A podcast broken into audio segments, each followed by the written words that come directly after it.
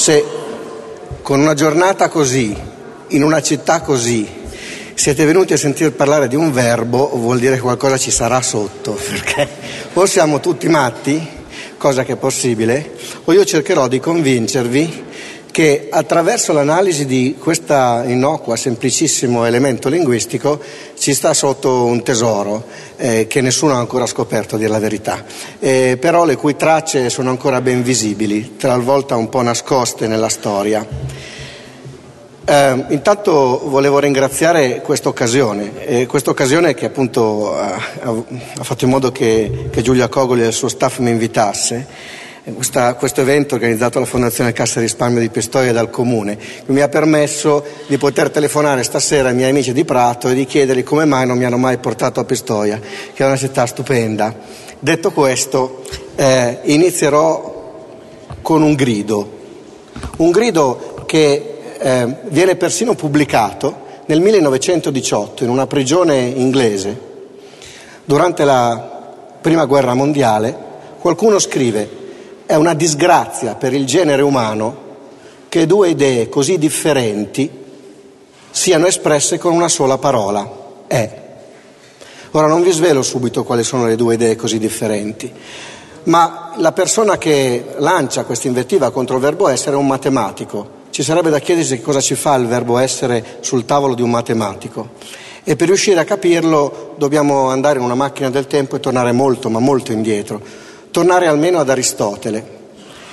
Quello che vorrei fare con voi oggi è portarvi attraverso la storia dell'interpretazione di questo verbo, a partire dai lavori di Aristotele. Ovviamente, eh, come mi capita di dire, non solo per questa occasione, ma perché in generale quello che si può fare è raccontare le proprie storie, racconterò la mia di storia, come degli appunti di viaggio personali. Sono sicuro che tralascerò più cose di quante riuscirò a dirne, però insomma prendetela così come ehm, una scorribanda nella storia della linguistica. Una scorribanda che però può indicare il verbo essere un po' come la questione omerica della linguistica. Ai tempi del liceo ci si ricordava che la storia dell'interpretazione della paternità dell'Ilia e dell'Odissea era un tema in cui tutte le culture si sono confrontate e a seconda di come è stato risolto riesce a capire come quella cultura vedeva la letteratura, il mondo e le cose. Secondo me il verbo essere in un certo senso ha un po' lo stesso effetto della questione omerica in linguistica. Perché Aristotele si occupa del verbo essere? Tutti noi sappiamo che nella tradizione greca c'erano almeno due grossi filoni di interesse per il linguaggio. Da una parte c'era semplicemente la descrizione della lingua, la catalogazione dei fatti morfologici. Sapete, è buffo accorgersi che i nostri figli a scuola, in prima elementare, si confrontano con due tipi di nozioni, la geometria euclidea e la nozione di grammatica, che sono più o meno nati tutte e due nel periodo alessandrino. Sono ben più di duemila anni che noi ci alleniamo a pensare eh, sulla base... Bisogna stare più vicino al microfono. Bisogna stare più vicino al microfono. Vuol dire che sono troppo alto? È la prima volta della mia vita che me lo dicono, ma insomma se mi siedo alla fine, quindi farò così. Mi sentite? Posso stare così? Aristotele si interessa del verbo essere non tanto per il piacere o la necessità di una descrizione di fatti linguistici, ma perché lui interessa catalogare il più misterioso degli oggetti che noi esseri umani sappiamo produrre con la nostra mente, cioè la frase. Grazie. Oppure, se potessimo fare un esperimento, cioè chiedere a tutti voi che cos'è una frase, probabilmente verrebbero fuori più definizioni di quante sono le persone di questa stanza. Tipicamente quando pensiamo a una frase ci viene da dire una frase non è nient'altro che un insieme ordinato di parole di senso compiuto e ovviamente in questo caso la definizione non si adatterebbe del tutto, perché se io dico la casa nuova, questa è una sequenza di parole di senso compiuto, io dico cose sbagliate? No.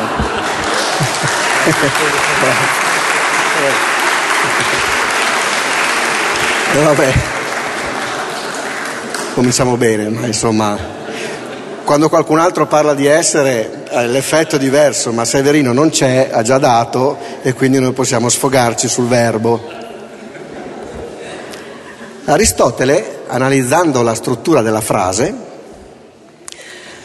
arriva a capire che la frase è un oggetto linguistico diverso da tutti gli altri perché si può dire se quello che esprime è vero o falso. Se io dico la casa nuova, non è né vero né falso. Se dico la casa è nuova, è vero o falso. Ora ovviamente tutti noi ci rendiamo conto che in questo modo Aristotele taglia fuori un sacco di tipi di frasi, le preghiere, gli ordini le invettive, però certamente coglie un nucleo. E quando guarda la struttura di questo nucleo, scopre che questo nucleo è costituito da due elementi con uno nascosto, il soggetto e il predicato, parole che di per sé, di per sé meriterebbero un'attenzione enorme. Pensate, soggetto è la traduzione che Boezio dà di un termine che vuol dire star sotto e sostanza è legato al termine soggetto. Soggetto è tutto quello che sta sotto le proprietà che noi abbiamo. Sarebbe un po' come dire se togliessimo i pezzi a ciascuno di noi, quando è che arriviamo alla ciascunità, cioè a quella cosa che ci contraddistingue. E predicato invece è la proprietà che io attribuisco al soggetto. Aristotele dice il soggetto e il predicato sono le due colonne portanti della frase, ma una frase non c'è se io non esprimo il tempo. Soltanto che Aristotele sembra faticare nella distinzione tra soggetto e predicato perché l'elemento temporale non viene fuori immediatamente, ma per fortuna la lingua greca come la nostra aveva il verbo essere. Dunque Aristotele inizia suo, inizia, fa iniziare il viaggio della riflessione sul verbo essere dicendo chiaramente il verbo essere non è nient'altro che il nome del tempo. Quando io dico un uomo corre, un uomo correrà o un uomo corse è equivalente a dire un uomo è corrente, un uomo fu corrente, un uomo sarà corrente. Ora noi sappiamo che in italiano questi esempi stridono, non sono eh, frasi possibili in italiano, ma cogliamo l'intuizione che poteva avere una lingua di questo tipo. Qui arriva il primo problema interpretativo. Aristotele non ha nomi speciali per il verbo essere, lo chiama le o l'essere. Se voi prendete eh, qualsiasi trattato, quasi tutti i maggiori trattati eh, di Aristotele, vedete che invece sembra che, ver- che Aristotele dedicasse al verbo essere una parola speciale, che poi è la parola che noi abbiamo imparato a scuola, cioè quella di copola, su cui ci sarà molto da dire. Comunque, fatto sta che nei lavori di Aristotele inizia il viaggio del verbo essere nella civiltà linguistica occidentale e si fossilizza l'idea che sia l'espressione del tempo. Il tempo quando non può essere espresso su un verbo. Quindi Gianni causava la rivolta, il tempo è sul verbo causare, Gianni era la causa della rivolta, il tempo è isolato sul verbo essere di per sé. Questa tradizione non si spegne mai, arriva fino al Novecento, attraversa tutto l'Ottocento, la grande scuola della comparazione linguistica, l'idea che il verbo essere sia espressione del tempo permane in modo indelebile. Tuttavia, questa accezione del verbo essere come segno del tempo subisce una metamorfosi clamorosa quando viene oggetto di indagine dei linguisti medievali. Io penso che ci siano state poche epoche luminose come il Medioevo. Eh, nel Medioevo la riflessione sul linguaggio era arrivata a dei vertici di ehm, razionalità e di ehm, profondità che portarono ha una conseguenza logica e ehm, filosofica straordinaria. Fondamentalmente nel Medioevo si diceva questo. Um, il mondo come noi lo vediamo, cioè i modi di esistere delle cose, il mondo come noi lo percepiamo, cioè i modi con cui noi, eh, loro chiamavano modi intelligenti, con cui noi percepiamo le cose, e i modi in cui noi diamo significato alle cose, sono tre facce della stessa medaglia, una medaglia impensabile, una medaglia borghesiana, il modi di essere, i modi di capire e i modi di dire. Capite anche voi che siccome i modi di essere, supponiamo che in questa stanza noi tutti parlassimo lingue diverse, è difficile non dire che qui c'è una bottiglia sul tavolo. Se allora voi percepite tutti in modo univoco questa bottiglia, la comprendete in qualche modo e date un nome, vuol dire che la vostra grammatica è identica. Ruggero Bacone scrive una frase che se tradotta in inglese potrebbe suonare come modernissima, è detta ieri pomeriggio in un laboratorio di linguistica moderna, dice la grammatica è uno e una sola in tutte le lingue, secondo la sua sostanza, anche se accidentalmente può variare. Cosa c'entra il verbo essere con questa storia? C'entra perché se voi volete indagare i modi in cui si ragiona, non potete non indagare i modi in cui il linguaggio veicola il ragionamento. E lo strumento uno degli strumenti più delicati e più interessanti per capire come noi formuliamo le deduzioni è il cosiddetto sillogismo, una specie di macchina di ver- della verità fatta di parole. Gli esempi sono semplici li abbiamo in mente tutti. Se io dico Socrate è un uomo, un uomo è mortale, non possiamo non concludere che Socrate è mortale. Qual è il perno centrale di questa macchina della verità? È proprio il verbo essere. Il grande Abelardo dice il verbo essere è l'unico verbo che permette a un elemento di funzionare una volta da predicato e una volta da soggetto. Vi ripeto l'esempio, dovrebbe essere chiarissimo. Se io dico Socrate è un uomo, sto dicendo dell'individuo Socrate che ha la proprietà di essere un uomo. Poi dico un uomo è mortale, sto dicendo che tutto ciò che è un uomo ha la proprietà di essere mortale. Vedete, un uomo nella prima frase fa da predicato, nella seconda da soggetto. Questa macchina si allaccia queste due frasi si allacciano in modo eh, inevitabile e producono la frase Socrate è mortale. Il verbo essere, in, di conseguenza, è quell'elemento che, prendendo due pezzi distinti, genera verità. E come termine Abelardo, eh, perdonatemi la notazione se volete un po' scurrile, non ha niente di meglio da offrire che inventarsi il termine copula. Chi conosce la storia del nostro sa come questo avvenimento può forse essere stato segno di un'ironia superiore. Certamente col Medioevo si afferma, si afferma il termine copula. Il verbo essere, quindi, non è più il significato, il modo per rappresentare il tempo, ma è il modo per rappresentare l'unione tra due elementi diversi. Questo non vuol dire che si abbandoni l'idea che il verbo essere rappresenti il tempo, vuol dire che parte un secondo binario e che la storia del verbo essere nella nostra civiltà occidentale entra con già due significati, verbo essere come significato del tempo e verbo essere come unione tra due elementi che ne generano un'altra. Um, Quest'idea che il verbo essere venga utilizzato per generare cose nuove viene portata al massimo livello però in un'altra fase della linguistica, una fase fondamentale per certi versi sor- sorprendente, sulla quale vorrei soffermarmi un po' di più. Siamo nel Seicento, dovete fare un salto eh, epocale e trovarvi all'improvviso nell'abbazia di Port Royal, un covo di filosofi cartesiani giansenisti che decidevano di portare come si direbbe oggi, di implementare, di portare alle estreme conseguenze i principi fondamentali della filosofia cartesiana in tutti i campi del sapere. È molto interessante perché ogni volta che si inizia a pensare a questo ambiente, a dire cosa, cosa, c'entra poi il verbo essere con questa caratterizzazione, evidentemente non è immediato, ma inesorabilmente questo ritorna, riemerge, eh, diventa di nuovo protagonista. Se noi dovessimo per così dire in un modo certamente semplicistico, però raffigurare i due capisaldi del pensiero cartesiano, noi diremmo, beh, certamente per Cartesio il complesso, le, la complessità è una funzione di elementi semplici, quindi la riduzione del complesso al semplice è certamente una cosa che accade. La seconda cosa è che tutti gli eventi del mondo sono provocati da contatti meccanici, questo vuol dire preparare il campo per la nascita della scienza e della tecnologia. Questo vuol dire che da quando ci siamo abituati a pensare in termini cartesiani, io posso descrivere il calore non in termini qualitativi, ma in termini quantitativi, come movimento disordinato di molecole.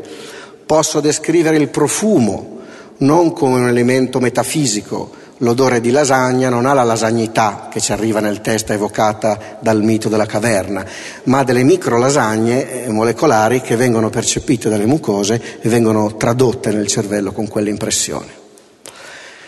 Bene, c'è una sola cosa che dà scandalo per Cartesio ed è proprio il linguaggio. Cartesio non riesce a trovare un elemento meccanico che giustifichi la forma della mia grammatica.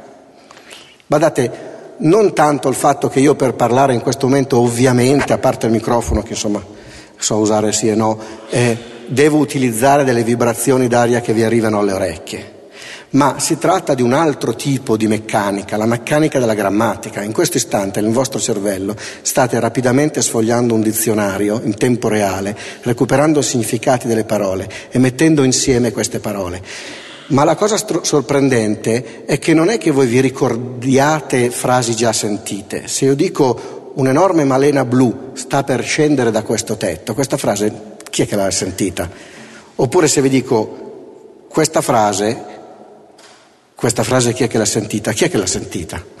Capite che diventa estremamente improbabile che questo tipo di frasi vengano prodotte, eppure le capiamo. Quindi il linguaggio per Cartesio è il più grosso scandalo che ci possa essere nel suo sistema, tant'è che lui si riduce a dire va bene, il mondo è fatto di due cose, una cosa che noi possiamo misurare, che ha un'estensione, la res extensa, è una cosa che pensa, una cosa che, che non si riduce a questo.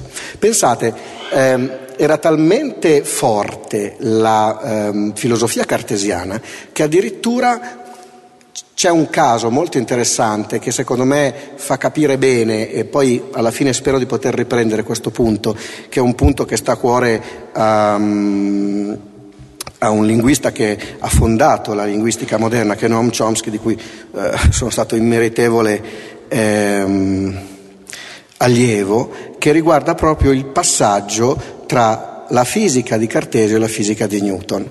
Secondo Cartesio la Luna gira intorno alla Terra così come l'insalata si avvicina intorno al, al, buco del lavandino quando io tolgo il tappo e l'acqua inizia a scendere, cioè viene imprigionata da un vortice.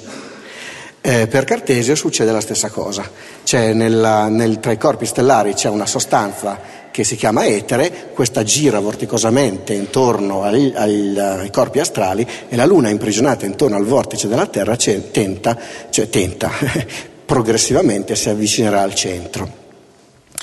Eh, lo dico questo perché quando Newton ehm, formulerà la legge di gravitazione ebbe così paura di eh, andare contro la teoria di Cartesio che nascose la sua teoria e Leibniz lo, lo, accusò quasi di stregoneria per questa cosa. Teniamo a mente questo fatto perché ci sarà un problema di riduzione quando alla fine vi parlerò di verbo essere di cervello su cui vorrei ritornare. Ma perché il verbo essere era interessante per i portorealisti? Perché a loro interessava fondamentalmente capire come funziona questa res cogitans, questa cosa che non ha estensione ma che fa parte integrale, integrante, definitoria di tutti noi esseri umani. Loro distinguono in, nella costruzione del linguaggio due aspetti fondamentali. Il primo è il fatto che ehm, quando noi formuliamo una frase abbiamo due momenti. Un primo momento quando concepiamo le proprietà per esempio la proprietà di essere rotondo, la proprietà di essere la terra, la proprietà di essere una porta, di essere malvagio, e poi la proprietà in cui formulo un giudizio, cioè il momento in cui io dico la terra è rotonda, questo uomo è malvagio, metto insieme i concetti. Loro dicono le parole corrispondono alla fase di giudizio, le parole corrispondono alla fase di concezione e le frasi alla fase di giudizio. Solo che, e qui interviene il primo dei principi cartesiani, noi per nostra natura, si legge sulla grammatica generale o ragionata di, di, questa, di, questa, fase della linguistica del Seicento, siamo portati ad abbreviare le cose creando oggetti complessi. L'esempio che fanno è un esempio famoso. Loro dicono una frase come Dio invisibile ha creato il mondo visibile, sono tre frasi. Dio invisibile. Dio ha creato il mondo, il mondo è visibile. Queste tre frasi messe insieme generano la frase complessa Dio invisibile ha creato il mondo visibile. Ma perché vi sto parlando di questo? Beh, a questo punto ritorna al verbo essere in modo centrale. Prendete un qualsiasi verbo, dice eh, la grammatica Port Royal, per esempio Pietro vive. Pietro vive non è nient'altro che un'espressione eh, economica per dire Pietro è vivente. Dunque il verbo essere diventa un pezzettino fondamentale dell'impalcatura della struttura della frase, quello che tiene incollato i due concetti per formare un giudizio. Chi scrive la grammatica di Port Royal si spinge così avanti che dice se le lingue dovessero contenere un solo verbo, questo sarebbe il verbo essere. Il verbo essere diventa il prototipo di tutti i verbi e gli altri predicati diventano normalmente degli aggettivi.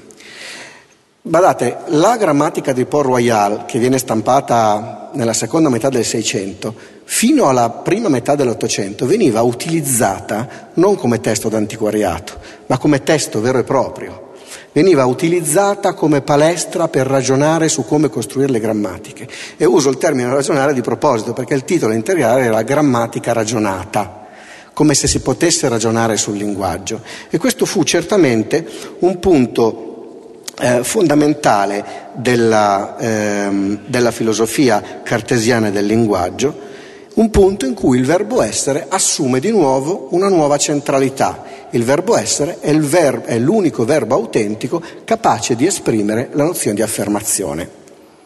Siamo già a tre binari. Ricordate? Aristotele inaugura l'idea del verbo essere come segno del tempo. Nel Medioevo si affianca l'idea che il verbo essere sia un collante speciale per far scaturire la nozione di verità. Col Seicento, in epoca barocca, il verbo essere diventa il segnale dell'affermazione diventa l'elemento portante di questa struttura che in qualche modo ehm, rivela l'impalcatura del nostro pensare, del nostro ragionare.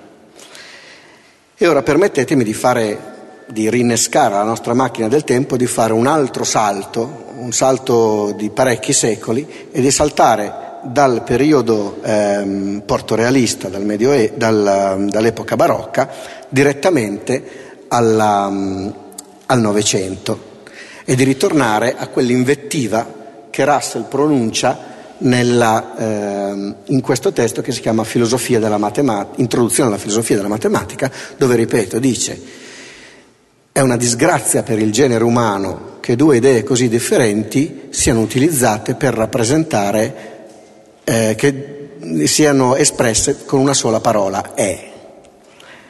Allora è venuto il momento di dire quali erano le due idee così differenti per cui eh, Russell è così preoccupato.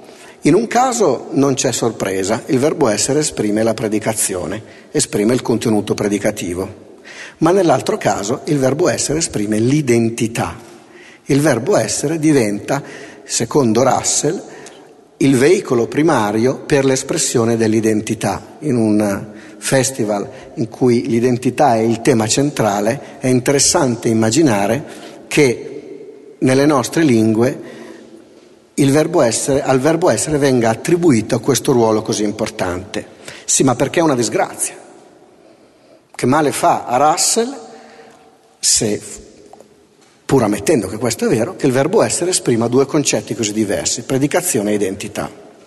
Per capire la sua preoccupazione profondissima, una preoccupazione che porta un uomo che è in, in, in prigione per essersi, ehm, per essersi, ribellato all'entrata, gover- all'entrata nel conflitto eh, del Regno Unito, che certamente aveva molte altre preoccupazioni, di occuparsi di verbo essere. E in questo senso lo scenario si complica in modo preoccupante perché il protagonista che giustifica questa invettiva non è la linguistica, è la matematica. Alla fine dell'Ottocento molti di voi sanno che quello che si tentò di fare fu di riedificare tutta la matematica in termini logici. La pretesa era di dire la matematica, una disciplina che si è sviluppata nel tempo in un modo estremamente sofisticato e maturo, è tempo che possa essere ridotta alla, all'interazione di elementi semplici, forse evidentemente la lezione cartesiana aveva dato ancora eh, degli spunti in quel senso. L'idea era che tutta la matematica potesse essere rifondata in base alla nozione di insieme fondamentalmente. Ancora una volta non è immediato capire perché il verbo essere debba essere incriminato in un'operazione di questo tipo. Certamente Frege, uno dei grandi matematici e logici dell'Ottocento, tenta di, tenta di, riedificare questa, di riedificare la matematica in termini logici, non deve essersi, essere rimasto molto bene quando gli arrivò una lettera di Russell che faceva vedere che il suo grande sistema aveva un buco, un buco innocente, piccolino, come un forellino in una diga, ma attraverso questo buco passava talmente tanta di quell'acqua che la diga sarebbe crollata. I matematici condividono la preoccupazione di Russell, si, eh, eh, si, espande a macchia d'olio la convinzione che la matematica non si riuscisse a riedificare eh, in termini della teoria degli insiemi. Io non voglio entrare in particolari e nei dettagli ehm, troppo sofisticati, ma per un solo motivo. Mh, mm, perché penso che eh, quello che sta sotto questo problema si possa cogliere anche in modo eh, non tecnico, in un certo senso. Um, il problema principale del sistema eh, della rifondazione della logica in termini matematici era dovuto a una specie di ehm, errore nella costruzione delle proprietà degli oggetti matematici. Mi spiego. Immaginiamo di dover costruire ciascuno di noi la caratterizzazione di insiemi, insiemi di qualsiasi tipo, insiemi di bottiglie, insiemi di persone, insiemi di città, insiemi di lettere dell'alfabeto. Ogni insieme come faccio a definirlo? Lo definisco con la proprietà degli oggetti che ci appartengono. In generale, se io prendo un insieme di gatti, dentro avrà degli individui che si chiamano gatti. Ora, c'è una, un modo curioso per definire la nozione di insieme, che è quella di utilizzare la stessa nozione di insieme. Se ad esempio indico gli insieme degli insiemi di gatti, beh, poco male, avrò un insieme fatto di insiemi di gatti. Cosa c'è dentro questo enorme sacco? Tanti sacchi con dei gatti, eh, l'insieme degli insiemi di fagioli, insieme degli insiemi di quello che volete voi. Russell, provando con questo eh, genere di ragionamento, prova a costruire gli insieme degli insiemi che non contengono se stessi. Già ci si aggroviglia quando si pensa a queste cose, ma cos'è un insieme di insiemi che non contengono se stessi? Prendiamo ancora l'insieme dei gatti. L'insieme dei gatti contiene se stesso? No, l'insieme dei gatti contiene dei gatti, non contiene un insieme di gatti. L'insieme dei fagioli non contiene se stesso. Allora, immaginiamo che io qui costruisca un insieme di tutti gli insiemi che non contengono se stessi. Possiamo farlo. Solo che poi qualcuno di voi alza la mano e mi dice sì, ma quell'insieme lì, dove lo mettiamo? Dentro o fuori l'insieme? Beh, se voi ci provate non sapete dove metterlo. Perché l'insieme degli insiemi che non contengono se stessi, se non contiene se stesso, accidenti, per come ho definito l'insieme deve essere dentro lì. E viceversa. In ogni modo io mi ponga, l'insieme degli insiemi che non contengono se stessi mi porta a dire ho sbagliato qualcosa. Poi ci sono di questa antinomia di Russell delle versioni ehm, eh, giocose, per così dire. C'è il famoso paese in cui c'è un barbiere che fa la barba solo a tutti quelli che non se la fanno da soli. E uno si dice, quel barbiere lì, è chi gli fa la barba? Se non se la fa lui, deve farsela lui, se no l'insegna è sbagliata. E se invece eh, se la fa lui, l'insegna è sbagliata perché non è vero che fa la barba a tutti quelli che non se la fanno da, da soli perché lui se la sta facendo la barba. Io so già che in questi casi, almeno come capita che mi studenti fa, ma quello lì non doveva parlarci del verbo essere? Eh sì, ci vuole una dose di perversione nella storia della linguistica, della logica, per arrivare a scovare le cose. La questione è questa. Russell riflettendo sulle fondamenti della matematica, dopo quello che aveva combinato con quel buchino nella diga che aveva aperto la più grande delle falle possibili, prova a esaminare il linguaggio. Io se riesco a non distruggere il logo, già ho problemi, però questo almeno sta in piedi, arriva a questa frase, Socrate è un uomo, e uno dice poteva andare a dormire tranquillo, tanto in prigione non aveva molto da fare, invece no, perché lui dice prendiamo Socrate è un uomo e Socrate è umano. È lì dove lui si spaventa e dice è una disgrazia per il genere umano che due idee così differenti come predicazione e identità siano espresse da un solo verbo. Intanto vediamo che cosa intendesse e poi vediamo perché era una disgrazia. Noi siamo già convinti di averne tante disgrazie che si aggiungono anche quella del verbo essere, probabilmente preferivamo farne a meno. Allora, il primo, il primo motivo è questo.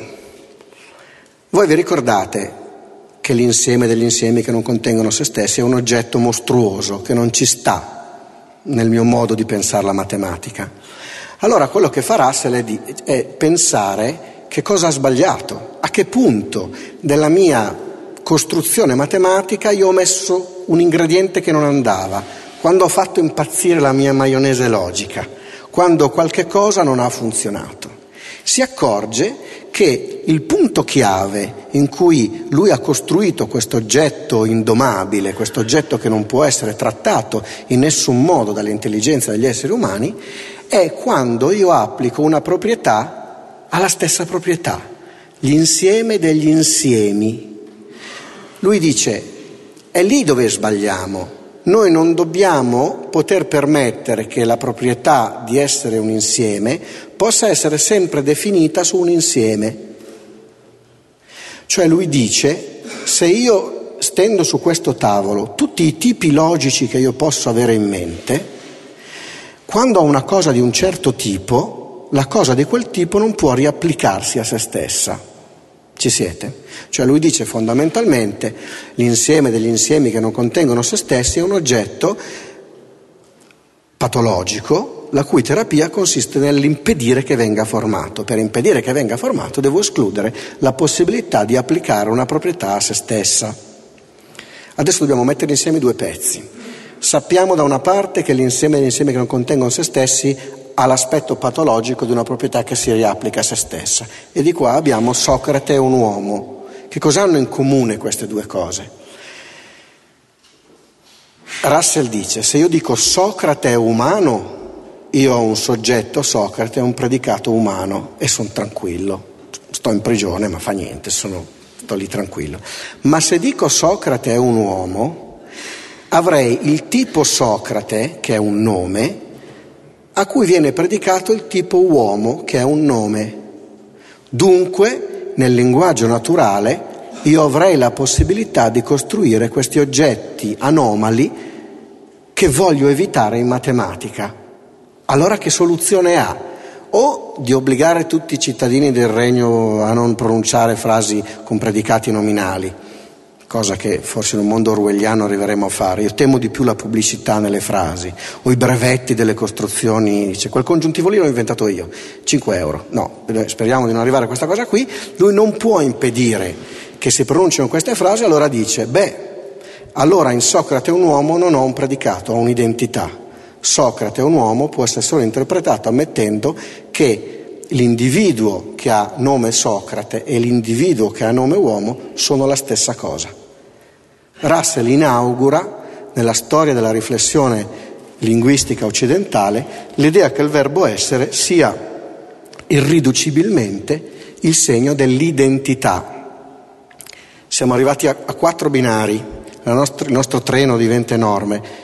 Aristotele, segno del tempo, medievali, copula, segno della verità, 600, segno dell'affermazione, 900, segno dell'identità.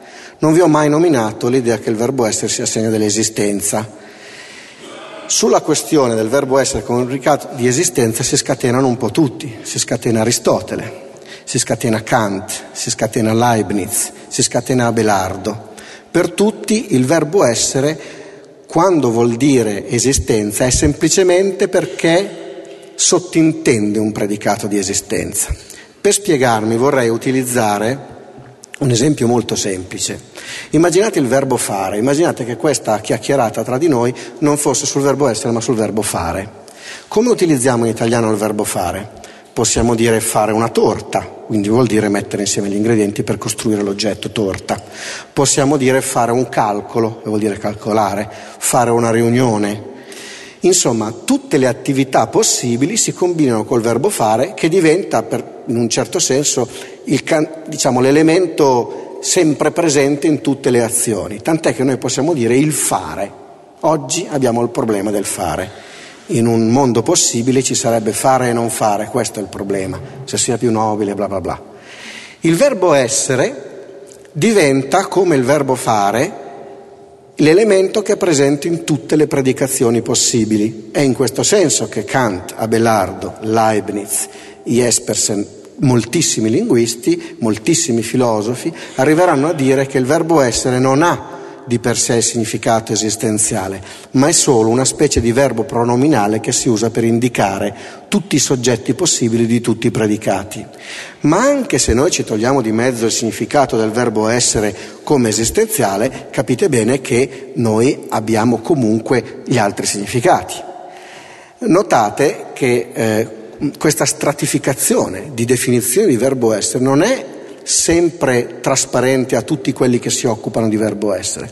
Pensate che io eh, questa storia del verbo essere me la sono ritrovata addosso non per scelta, ma perché siccome dovevo cercare di trovare una formula che risolvesse delle proprietà sintattiche del verbo essere nella maggior parte delle lingue del mondo, quando confrontavo la bibliografia, come si dice adesso, la letteratura in questo settore, non tornava niente. E beh, per forza, perché qualcuno si riferiva a Aristotele, qualcuno ad Abelardo, qualcun altro a Russell, e se tu non sai a chi ti riferisci, alla fine altro che identità, ti perdi completamente, non sai più, non sai più che, cosa, che, cosa, dire, che cosa vuoi dire.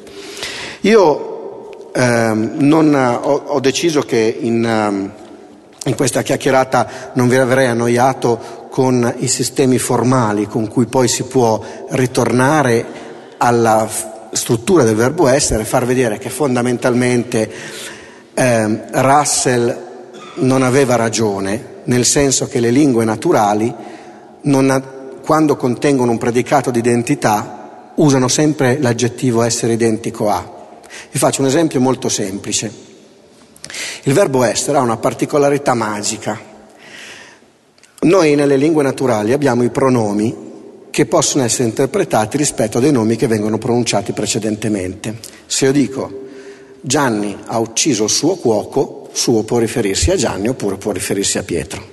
Ma se dico Gianni è il suo cuoco, suo non può più riferirsi a Gianni, deve obbligatoriamente riferirsi a qualcuno che sta fuori dalla frase. Questa cosa di cui noi non ci accorgiamo è molto interessante perché nelle indagini che si fa sull'acquisizione del linguaggio dei bambini si scopre che nessun bambino sbaglia nell'interpretare i pronomi. E l'interpretazione dei pronomi capite bene che è un tema centrale per chi studia l'acquisizione del linguaggio dei bambini, perché mentre un bambino può essere corretto quando fa un errore tipo morfologico, prendete, tipicamente un bambino sente vendere, venduto, piangere, piangiuto ci mancherebbe altro, è un meccanismo analogico perfetto, ci mancherebbe che non dicesse piangiuto, poi noi correggiamo dicendo beh no, la storia della lingua italiana fa in modo che alcune trasformazioni morfologiche e fonologiche riassestino i lessemi, le radici e le cose cambiano. Però certamente la comunità non si accorge, salvo in quei pochi casi di comunicazione indiretta, se uno interpreta male un pronome. Ieri Gianni ha ucciso il suo cuoco, tu non è che gli dici adesso dimmi chi era suo, lo interpreti per fortuna. E i bambini non si sbagliano mai, quindi il verbo essere per i bambini dà sempre questo effetto strano. Ora la cosa curiosa è che se voi provate a fare degli esperimenti utilizzando le frasi col verbo essere, notate che il verbo essere ha sempre questa proprietà di estendere il dominio di eh, riferimento dei pronomi, mentre i veri predicati di identità no. Vi faccio l'esempio così si chiarisce. Se io dico Gianni è il suo cuoco, suo non può riferirsi a Gianni, l'abbiamo capito. Ma se dico Gianni è identico al suo cuoco, eh sì. Dunque il predicato di identità, quando c'è, effettivamente prende due elementi e dice questi sono la stessa cosa. Ma quando il verbo essere è usato da solo, il verbo essere non è un predicato di identità. E allora che cos'è il verbo essere? Se il verbo essere non è lo strumento con cui nella grammatica delle lingue umane noi esprimiamo l'identità, che cos'altro potrebbe essere? In un certo senso noi torniamo circolarmente indietro ad Aristotele, però in un senso interessante e mi avvio a concludere con l'ultima parte per farvi vedere come il verbo essere non solo è stato protagonista eh, nell'epoca classica, non solo nell'epoca medievale, non solo nell'epoca dei grandi geni, non solo all'inizio del secolo, ma paradossalmente è protagonista a tutt'oggi nei laboratori di neuroimmagine e nei laboratori eh, di neurologia dove si studiano le patologie di tipo linguistico. E non solo perché ci sono dei linguisti che sono ricoverati, ma eh, anche perché eh, fortunatamente esistono anche patologie interessanti che rivelano, eh, che rivelano particolarità curiose. Perché alla fine, vedete, la domanda che tutti ci poniamo è sempre la solita. Noi sappiamo benissimo dalla seconda metà dell'Ottocento che il nostro linguaggio è governato nella maggior parte degli individui, certamente tutti i destrimani, da una porzione specifica dell'emisfero eh, sinistro che non è un'area ma è una rete, io sto molto semplificando, se qui c'è qualche neurologo qualche medico, certamente sa che non esiste, non c'è una neofrenologia moderna in cui ci c'è l'area di questo, l'area di quello. In, in questo senso probabilmente l'effetto eh, di molte notizie eh, come vengono diffuse oggi dai giornali è certamente deviante, ci manca che scopriamo l'area di allacciarsi le scarpe, l'area di toccare così il microfono, poi c'è tutto.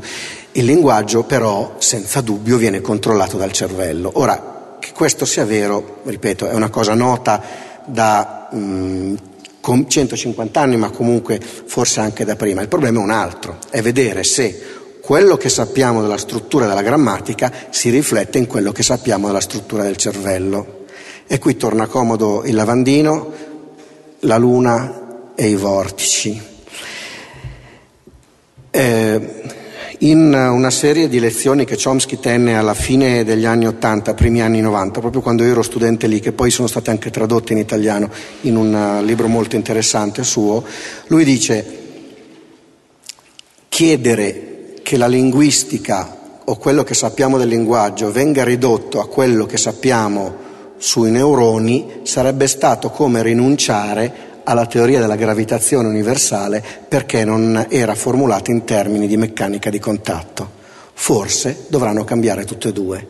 Questo è molto interessante perché apre in tutti noi la responsabilità del rifondare quello che stiamo studiando sul cervello. Tra di noi eh, questa sera c'è Edoardo Boncinelli che nel cervello, la mente e l'anima scrive questa frase, dobbiamo abituarci a pensare come pensa il cervello, non a proiettare sul cervello quello che pensiamo noi. Questa è una frase che io mi sono stampato in testa insieme a tante altre che, che, che ho avuto la fortuna di sentire direttamente da lui. E allora pensare come funziona il cervello vuol dire chiedersi, ma il verbo essere, nella fattispecie, che relazione ha col cervello? Tutto quello che vi ho detto ora è un artificio descrittivo con cui il linguista, ma sì, cataloga le cose come un entomologo catalogherebbe le farfalle o forse, non so, un architetto catalogherebbe i tipi di soffitto oppure esiste qualche cosa nel cervello? Intanto varrebbe la pena di chiedersi che cosa possiamo noi sapere del linguaggio del cervello. Sappiamo certamente una cosa, almeno io su questo mi batto, non, forse non tutti saranno d'accordo, ma a me sembra di avere accumulato insieme ai gruppi di ricerca con cui lavoro e a tanti altri colleghi sufficienti prove per dire che la struttura delle nostre grammatiche non è libera a piacere. Un'espressione che a me piace utilizzare è che esistono i confini di Babele, che la nostra Babele non è completamente caotica, ma esistono delle delimitazioni certamente culturali, certamente sociali, certamente emotive, ma anche neurofunzionali. Però vedete, questo è un insieme ancora troppo grande, cioè chiedersi se la forma della grammatica può essere racchiusa in un cervello non ci dice ancora nulla sul verbo essere. Ma a questo punto c'è un dato eh, molto interessante che ehm, fa sì che le due discipline ancora una volta, inaspettatamente, vorrei dire miracolosamente, se non fosse una parola eh, da non scomodare per fatti così banali, avviene. Cioè che esiste una patologia linguistica dell'ambito delle afasie, che è l'agrammatismo, in cui i pazienti all'improvviso possono non pronunciare degli elementi che nel linguaggio servono a mettere in relazione le parole, le desinenze, gli articoli, ehm, ehm, gli ausiliari. Noi potremmo, i medievali lo facevano, distinguere le parole in due grandi famiglie, quelle in cui posso sempre inventarne una nuova, per esempio noi ci ricordiamo tutti che vent'anni fa non c'era il modem, mi sembra, no forse sì, vent'anni fa c'era già, c'era già, si vede che ormai sono andato un po' anch'io, insomma, eh, che 120 anni fa non c'era il modem, adesso voglio vedere se qualcuno lo trova. Eh, tra l'altro mi piacerebbe attaccare il problema delle etimologie moderne, ma insomma non... ieri sera Severino faceva vedere come se tu prendi una parola inventata nell'Ottocento puoi ancora farne l'anatomia, scomporla, eccetera. Quanti di noi hanno in mente cos'è l'etimologia di modem, che è modulator, demodulator? Non capisci più niente e questo ha un enorme effetto positivo per chi gioca con quegli oggetti, crea una barriera di, eh, di, competenza che poi fondamentalmente si traduce in denaro. Ma insomma, al di là di questa questione, io se vengo provocato su questi termini ehm, ehm, non mi fermo più. La questione è che dicevo, ci sono due classi di parole, le classi che posso ampliare, nomi, aggettivi, verbi, e quelle che non posso ampliare. Per esempio le preposizioni, di adan con super tra fra. Non è che domani uno viene in mente che ci sia anche fru, ci siamo dimenticati di fru, che non è né di né fra, è fru.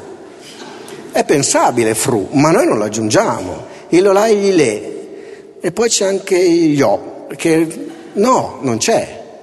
Ecco, la cosa interessante è che il nostro cervello queste cose le sa.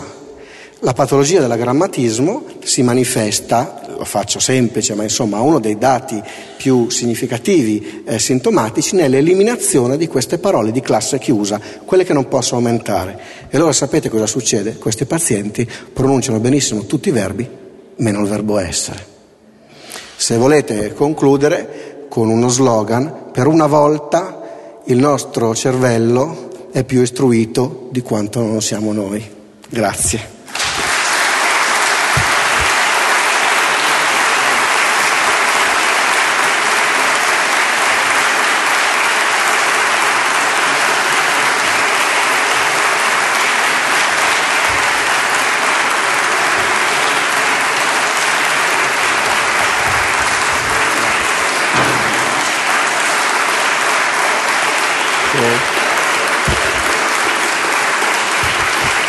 Grazie.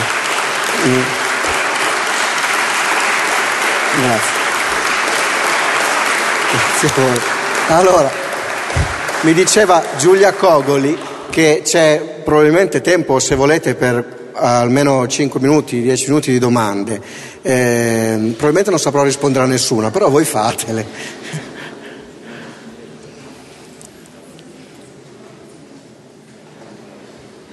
Ce n'è una là.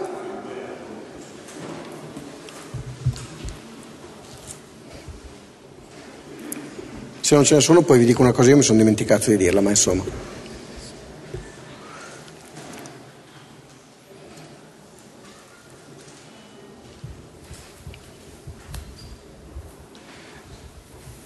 Buonasera. Buonasera. mentre ascoltavo mi sono venute alcune riflessioni sì. sulla sua relazione, che sono anche un po' esterne all'ambito specifico di cui lei ha parlato, però le chiedo alcune sue riflessioni se sì. può.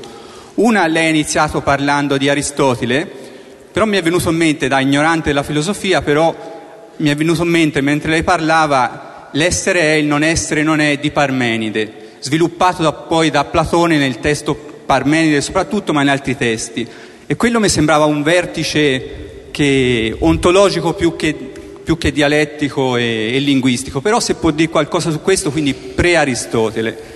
E poi mi è venuto in mente l'essere, l'essere, ma il vertice massimo di quanto è stato detto sull'essere, lo dico da credente, secondo me è la definizione che si è data il Dio giudaico cristiano quando ha risposto a Mosè, ha detto io sono colui che sono, che Gesù riprende anche in alcune sì. volte, dice io sì. sono colui che è. E quindi Platone, Gesù e l'ultima domanda verissima, e il non essere cos'è? Eh, non lo so.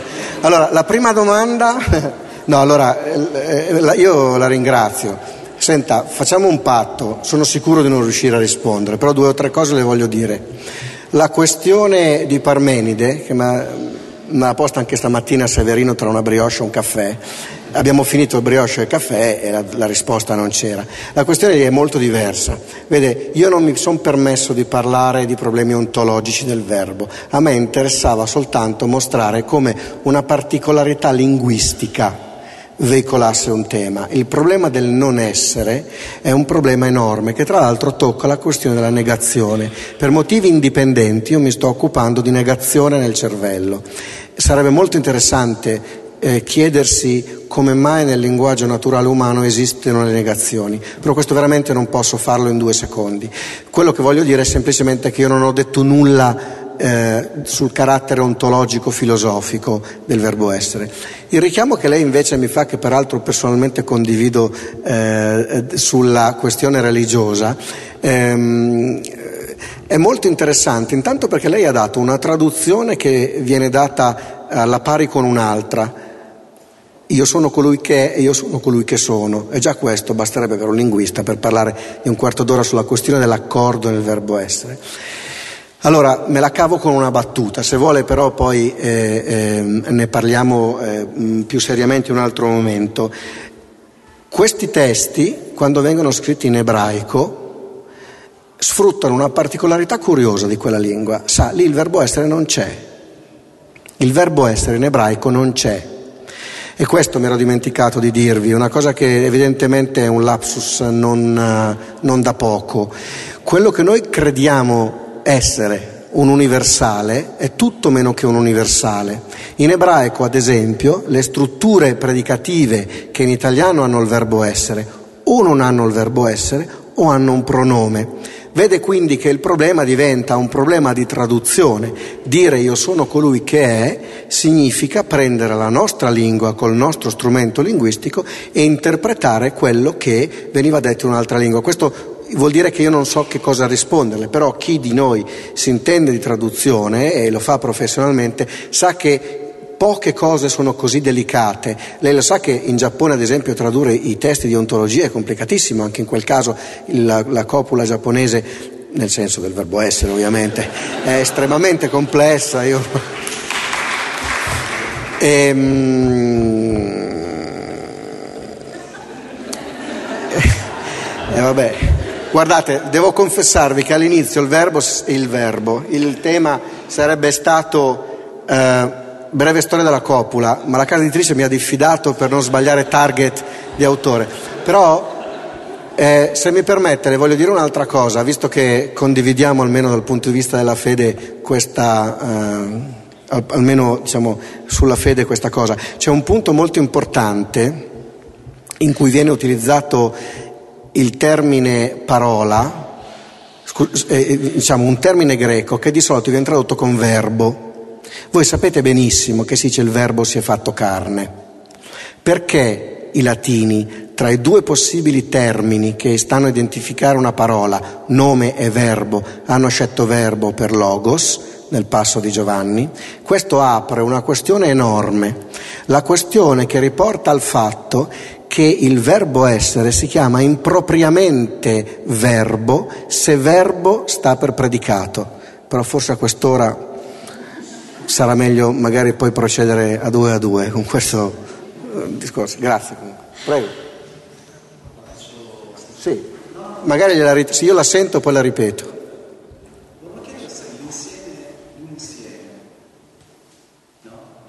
Sì, sì. Russell.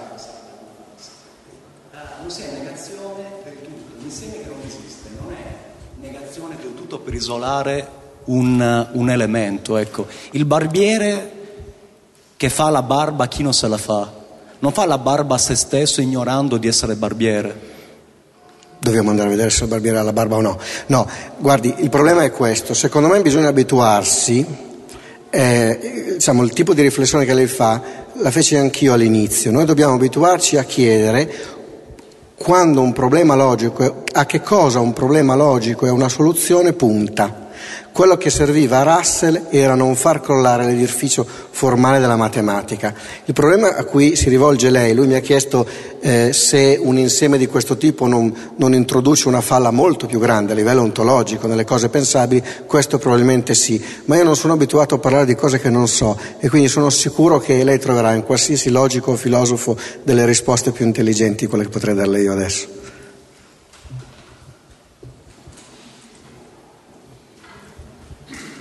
Domanda, domanda secca.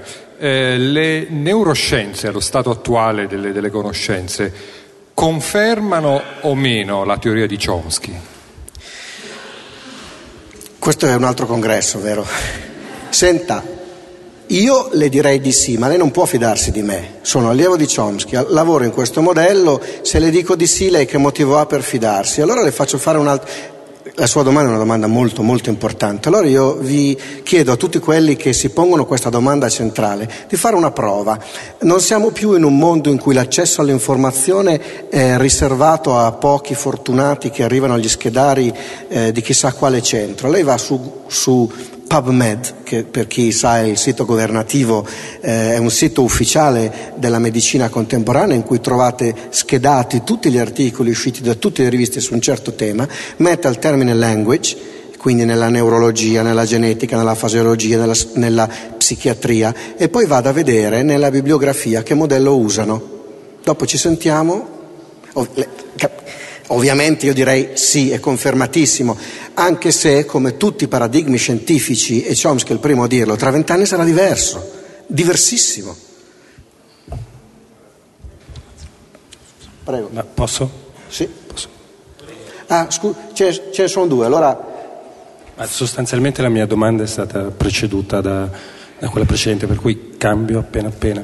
Io sarei molto interessato a che lei approfondisse un pochino gli aspetti più metodologici, tecnici della tecnica del neuroimaging in relazione agli studi diciamo, di grammatica, per quanto è possibile in questa eh, serie. Grazie. Lo faccio volentieri. Adesso me la cavo con uno slogan e poi se vuole però ne parliamo perché non, se no ci metterei troppo tempo.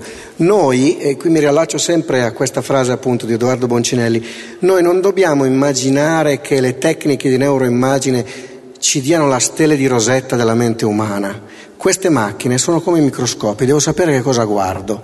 C'è in particolare un vincolo metodologico fondamentale, lei, anzi due, quando lei guarda in un cervello per cercare il linguaggio. Primo, il livello di complessità del linguaggio e il livello di complessità di quello che vediamo è incommensurabile. Lei con gli strumenti neuroimmagine vede muoversi del sangue all'interno dell'encefalo io dico sempre ai miei studenti, è come se voi diceste a un marziano dammi la pianta di Pistoia, di Manhattan o di Timbuktu, avendo come unico dato l'accesso dei passeggeri negli aeroporti della Terra. Non ce la fai. Puoi sapere più o meno come si muovono, ma non, ma non ce la fai. Quindi il primo è un vincolo metodologico. Il secondo è che il cervello funziona come un tutt'uno.